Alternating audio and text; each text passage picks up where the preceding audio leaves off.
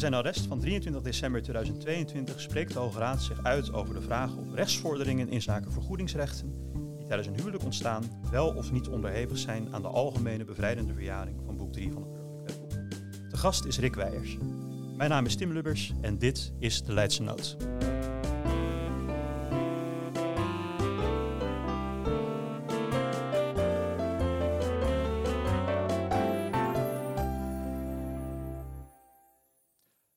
Nou Rick, van harte welkom. Uh, fijn dat je er weer bent. Ja, dank Tim. Het is uh, altijd een feest om hier te zijn, dus dank voor de uitnodiging. Ja, dat, uh, dat kun je wel zeggen. Het arrest waar we over gaan praten, dat is ook tegen kerstfeest gewezen en toch getuigt het van weinig kerstvreugde. wat is er eigenlijk voorgevallen in de zaak waarover we gaan praten? Ja, je, je vat het mooi samen, want het is, ja, het is weer eens een echtscheidingszaak. Dus de kerstvreugde was waarschijnlijk ver te zoeken. Um, maar we hebben weer te maken met een getrouwd uh, stel. Het gaat om uh, een man en een vrouw. Die zijn in 2004 in het huwelijk getreden. Op huwelijkse voorwaarden met uitsluiting van iedere gemeenschap van goederen. Dat noemen we ook wel koude uitsluiting. Um, en zij woonden op dat moment, dus in 2004, in de privéwoning van de vrouw. Maar die was wellicht iets te klein, want al een jaar later hebben ze een nieuwe woning gekocht. En die woning wordt aan hen beiden verkocht en ook aan hen beiden geleverd, zodat die woning, die tweede woning, een uh, eenvoudige gemeenschap in de zin van boek 3 vormt. En wat gebeurt er nou? Die eerste woning van die vrouw, haar privéwoning dus, die wordt verkocht. En de verkoopopbrengst van die privéwoning, die stopt ze ter financiering in die tweede woning ja. om dat te kunnen betalen. Uh, en in 2016 gaan ze dan van echt scheiden. Um, ja, en dan is natuurlijk weer de vraag: hoe zit dat nu? Heeft de vrouw nog recht op vergoeding, et cetera, of niet? Nou, dat antwoord is in deze casus makkelijk, omdat uh, in de huwelijkse voorwaarden hebben de echtgenoten ook expliciet afgesproken dat uh, er vergoedingsrechten zijn. Dus ja, daar hoeven we, hoeven we niet moeilijk over te doen. Um, de vraag is altijd namelijk een beetje, als jij investeert in een boek 3 gemeenschap, om het heel simpel te zeggen, dan is even de vraag: wat is precies de wetsgrondslag waarop je een vergoedingsrecht kan baseren? Dat zijn namelijk niet de artikelen uit boek 1, die zien daar niet op. Eh, maar omdat ze het nu zelf contractueel hebben geregeld, is dat duidelijk. Dus de vrouw die zegt van ja, ik heb een vergoedingsrecht omdat ik mijn privégeld van mijn eerste huis in onze gemeenschappelijke woning heb gestopt. Uh, maar de man die brengt daartegen in dat uh, het uh, vergoedingsrecht van de vrouw, of beter gezegd, de, de, de, daaraan verbonden rechtsvordering, dat die verjaard is op grond van ja, de korte verjaringstermijn zoals we die vinden in boek 3 in de artikelen 307 tot en met 310. Daar worden een aantal situaties omschreven met een korte termijn en na vijf jaar ben je dan door bevrijdende verjaring je vordering kwijt. Um, ja, en hoe zou dat dan uitpakken? Hè? In casu was de vordering van de vrouw in 2005 ontstaan, want toen vond die investering plaats in die tweede gemeenschappelijke woning. Ja, vijf jaar later, dan is het dus verjaard in 2010. Um, ehm, en je hebt nog wel een wettelijke verlenging, ga ik het zo kort nog over hebben. Maar door de wettelijke verlenging zou de termijn verlengd zijn tot 2016, maar pas eind 2017, dus ook na die wettelijke verlenging, heeft de vrouw een vordering ingesteld. En dus, al dus de man, kan ze niets meer vorderen. Oké, oké. nou dat plaatje is uh, duidelijk. Hè. En die, die vergoedingsrechten, uh, we hebben natuurlijk al eerder uh, daaraan geraakt, in eerdere podcast, zelfs nog in de meest recente podcast hebben we dat Zeker. Die ik ook met veel plezier met jou heb, heb opgenomen. Ehm, maar toch, hè, um, die gaan we nu toepassen, of eigenlijk ja, ehm, bekijken in het licht van de verjaringsproblematiek. hoe staat dat in de, in de wet? Wat is het wettelijk kader? Mag ik er even kort naar vragen? Ja, nee, zeker. Dat mag eh, jij natuurlijk altijd, Tim. Nou ja, vergoedingsrechten hebben we het inderdaad eerder over gehad. Hè. Er zijn regels voor vergoedingsrechten in boek 1. Uh, maar in casu vindt de grondslag van het vergoedingsrecht uh, zich in de huwelijkse voorwaarden, in die regeling. Um, en de regels in zaken verjaring van rechtsvorderingen, die, van rechtsvorderingen moet ik zeggen, die zijn te vinden in titel 11 van boek 3 BW. Ja, ja, ja. Nou, en dat vinden we vanaf artikel 306 en volgende. En in dat artikel staat hè, dat tenzij de wet anders bepaalt, of indien de wet niet anders bepaalt, verjaart een rechtsvordering door verloop van 20 jaar. Dus dat is de hoofdregel. En dan zijn er wel uitzonderingen. Bijvoorbeeld als je een uh, overeenkomst, als je nakoming van een overeenkomst vordert, uh, dan geldt een verkorte termijn van vijf jaar. Althans, voor zover aan die wetsartikelen is voldaan. Ehm, ja, en de achtergrond van die regels in zaken verjaring is, dat, dat vond de wetgever ook, als je op een bepaald moment in de tijd weet dat je een vordering tegen een ander kan instellen, dan moet je dat ook doen, want je kan diegene ook niet eindeloos in onzekerheid laten of je nog wat gaat claimen. Daarvoor, dat is de ratio, hè, de achtergrond van die regels. En wat er gebeurt is, als zo'n rechtsvordering is verjaard, dan blijft op zich het vergoedingsrecht wel bestaan, maar dan is dat alleen nog maar een natuurlijke verbintenis, in de zin van artikel 3 van boek 6. En dan kan je dus geen nakoming meer vorderen. En dat, dat, dat, ziet, dat is dus ook 1, 2, 3 toepasselijk op die uh, vergoedingsrechten? Ja, dat is inderdaad de vraag. Omdat in boek 1 is er geen regeling opgenomen die iets zegt over verjaring van die rechtsvorderingen in zaken vergoedingsrechten. Um, wel weten we uit de parlementaire geschiedenis bij artikel 84 van boek 1. Dat gaat over de kost der huishouding. Dus dat is een net ander artikel. Uh, maar daar heeft de minister wel bij gezegd dat uh, als jij rechtsmaatregelen moet treffen tijdens het huwelijk, dan brengt dat het huwelijksleven in gevaar. En dat kan een overigens goed huwelijk ook kapot maken. En dus vindt de minister het bij een ander wetsartikel weliswaar, maar in algemene zin niet wenselijk dat echtgenoten tegen elkaar uh, ja, de verjaring moeten stuiten of rechtsvorderingen moeten instellen. Want dat is niet wenselijk. Maar de exacte verhouding is dus niet geheel duidelijk. Okay. Daarnaast is het zo, en dat is nog een ander wat licht wat problematisch aspect van vergoedingsrechten, is de vraag wanneer die opeisbaar worden. Want als hoofdregel geeft de wet in boek 6, in artikel 38 uh, van BW, uh, van boek 6 BW specifiek, waar staat hè, van als je geen tijd voor nakoming hebt bepaald, dan kan iedere verbintenis terstond, dus direct, worden nagekomen en dan kan er ook direct nakoming worden gevorderd. En in algemene zin wordt in de literatuur aangenomen en ook in de rechtspraak dat die vergoedingsrechten, zodra ze ontstaan, ook direct opeisbaar zijn en ook dan al begint dus de verjaring te lopen. Althans, voor zover toepasselijk. Uh, en dat betekent niet, daar wordt in de literatuur ook wel anders over gedacht, maar dat betekent volgens de eerste leer niet dat die verjaringstermijnen pas gaan lopen zodra het huwelijk eindigt. Want dan zou je natuurlijk nog veel verder in de tijd komen. Ja. Maar dat is niet zo. Um, maar om je vraag dus kort en goed in uh, een enkele zin te beantwoorden, de verhouding tussen verjaring, opeisbaarheid en vergoedingsrecht uit boek 1 is niet geheel helder. Oké, oké, oké. Nou, dank ervoor. Ja, ik zou zelf zeggen, huwelijksvermogensrecht is uh, ook vermogensrecht. En daarmee zou toch in ieder geval die 20-jaarstermijn uit boek 3 zonder meer van toepassing moeten zijn. maar kon, konden de partijen zich in de zaak die voor ligt niet beroepen op een van die uitzonderingen, die, die, die, die vijfjaarstermijn waar je naar refereerde? Ja, dat, dat probeerde dus inderdaad de man. Hè. De man die zei inderdaad van uh, de vordering van de vrouw is ontstaan uit eigenlijk de overeenkomst, namelijk die bijzondere van huwelijkse voorwaarden. En daarom is met name op grond van artikel 307 van boek 3 lid 1 de vijfjaarstermijn van toepassing. Nou, de rechtbank, helaas voor de man, uh, wees dat af. Uh, want ja, die, het, het, het vonnis van de rechtbank is niet bekend. Maar uit het arrest van de Hoge Raad weten we dat het is afgewezen. Omdat de vrouw gelijk kreeg. En dan kan het dus niet anders zijn dat de rechtbank die vijfjaarstermijnen niet heeft toegepast. Want anders zou dat niet gekund ja. hebben. Uh, en ook het Hof Arnhem-Leeuwarden in hoger beroep heeft het vonnis van de rechtbank uh, bekrachtigd. Want de rechtbank, uh, of excuses, het Hof overweegt uh, ja, dat zo'n vordering uit hoofden van een in de wet opgenomen vergoedingsrecht niet valt onder een van die artikelen met zo'n korte termijn. Mm -hmm. En de wettelijke en een wettelijke regeling voor de verjaring van vergoedingsrechten, ja, die ontbreekt ook verder.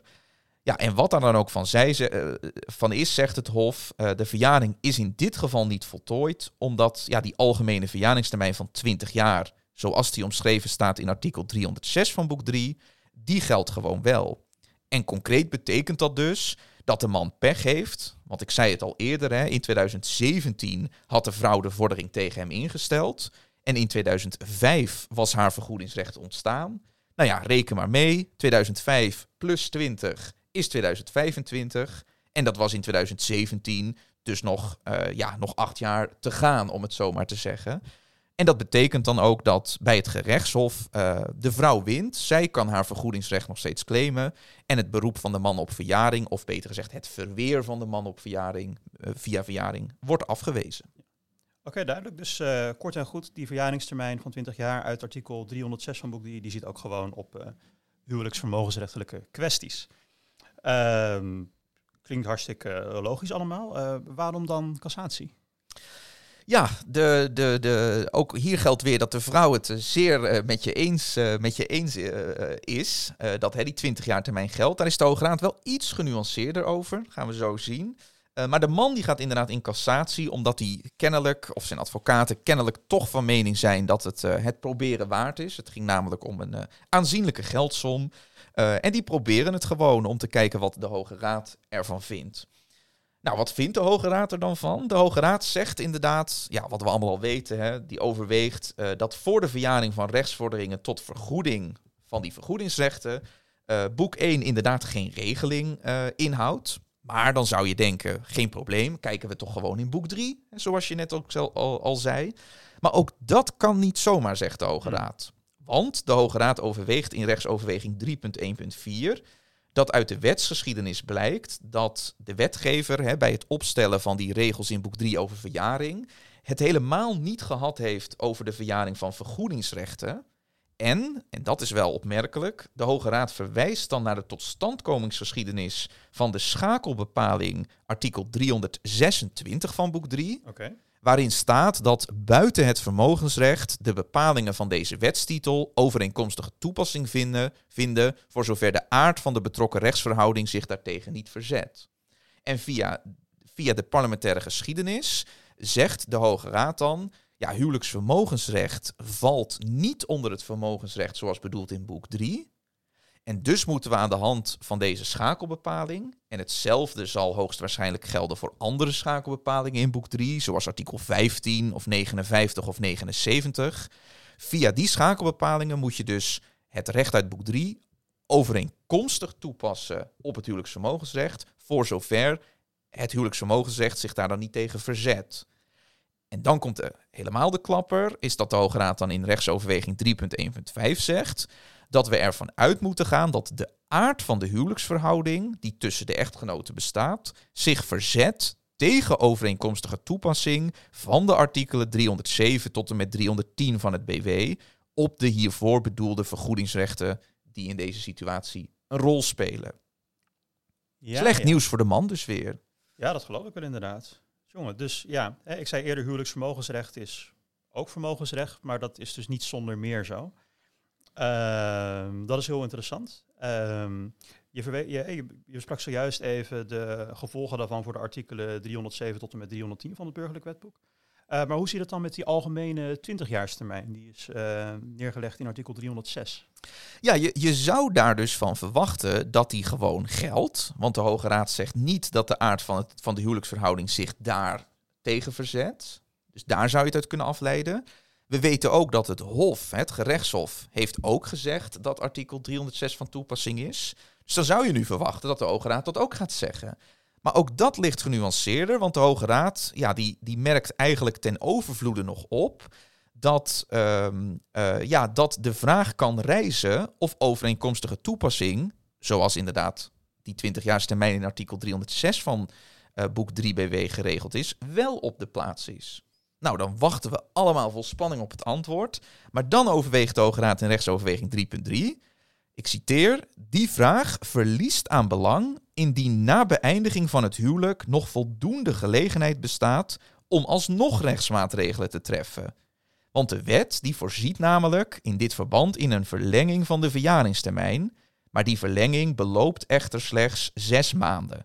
En dan verwijst de Hoge Raad naar artikel 320 van boek 3, Juncto artikel 321 lid 1 sub a, waar inderdaad staat dat uh, als een, uh, vordering, een rechtsvordering tussen gehuwden verjaart, dat dan de verjaring automatisch uh, niet in kan treden, om het zo maar te zeggen, omdat je dan tot zes maanden na de echtscheiding nog de tijd hebt. Dus in zoverre is dat inderdaad een verlengingsgrond.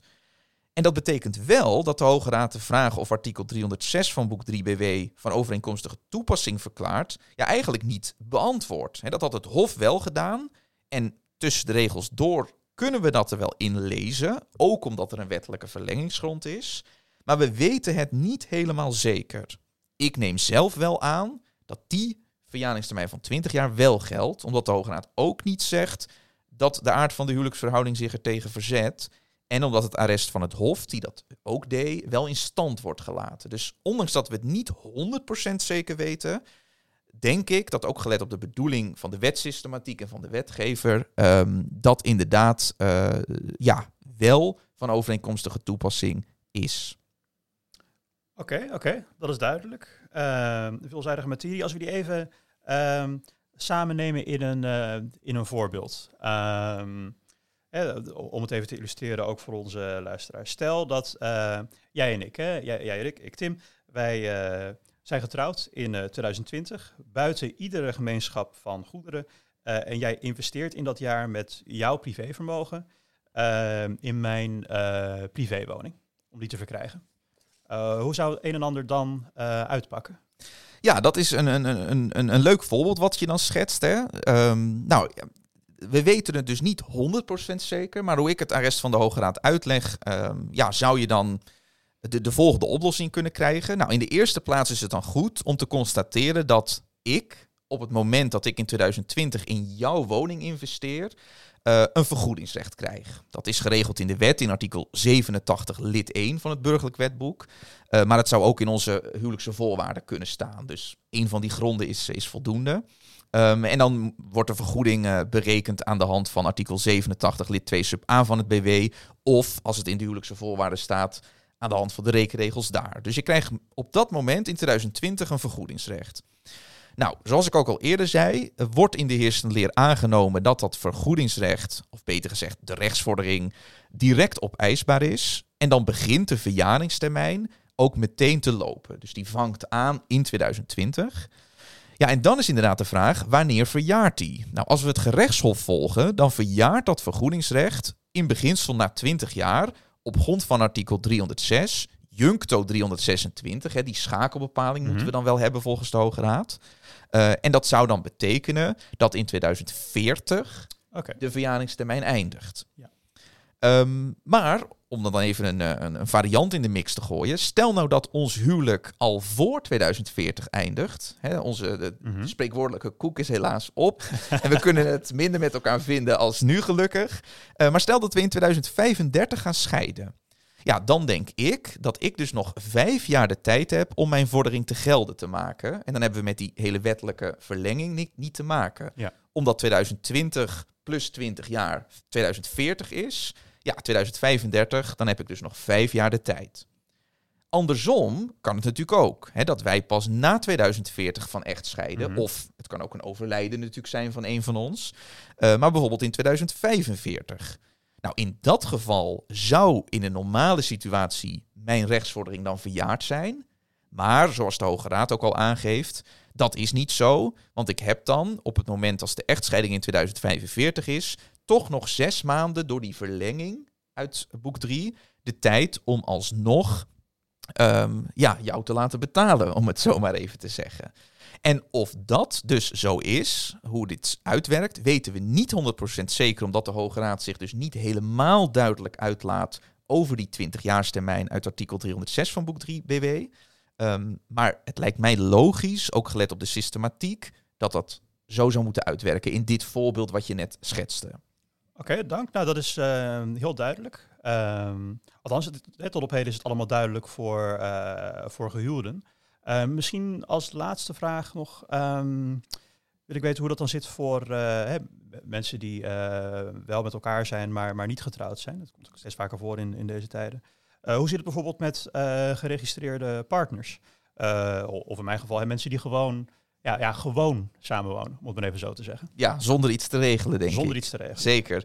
Nou ja, laten we het eerst hebben, als we kort kijken naar hè, geregistreerd partners, uh, mensen met een geregistreerd partnerschap.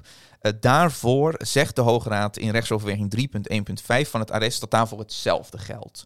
En dat kunnen we ook wel afleiden uit uh, artikel 80b van boek 1. Dat is een schakelbepaling waar eigenlijk in staat dat alles, al het huwelijksvermogensrecht is van overeenkomstige toepassing op het geregistreerd partnerschapsrecht, om het zo maar te zeggen. Dus ook dat is een aanwijzing, maar de Hoge Raad noemt het ook letterlijk zelf. Dus voor geregistreerd partners zou het voorbeeld ook niet anders uitwerken als uh, zojuist besproken.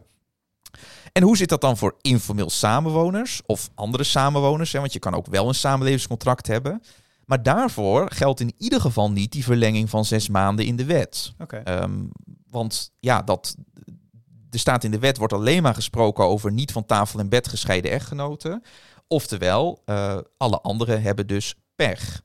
Nou, wordt in de literatuur en in eh, de rechtspraak heel soms wel eens een analoge toepassing van die artikelen toegewezen. Maar eh, dat is wel betwist en dat wordt bijvoorbeeld ook in de Assen-serie niet gevolgd. Dus dat is nog onduidelijk. Het komt er in ieder geval op neer dat voor geregistreerd partners het wel aansluit bij het, uh, het huwelijksvermogensrecht. Maar voor informeel samenwoners en ook andere samenwoners die wel iets geregeld hebben, in beginsel niet. Oké, dus als je dan uit elkaar gaat, kun je daarvoor maar beter getrouwd zijn. Ja, inderdaad, Tim. Uh, toch maar trouwen dus. Toch maar trouwen dus.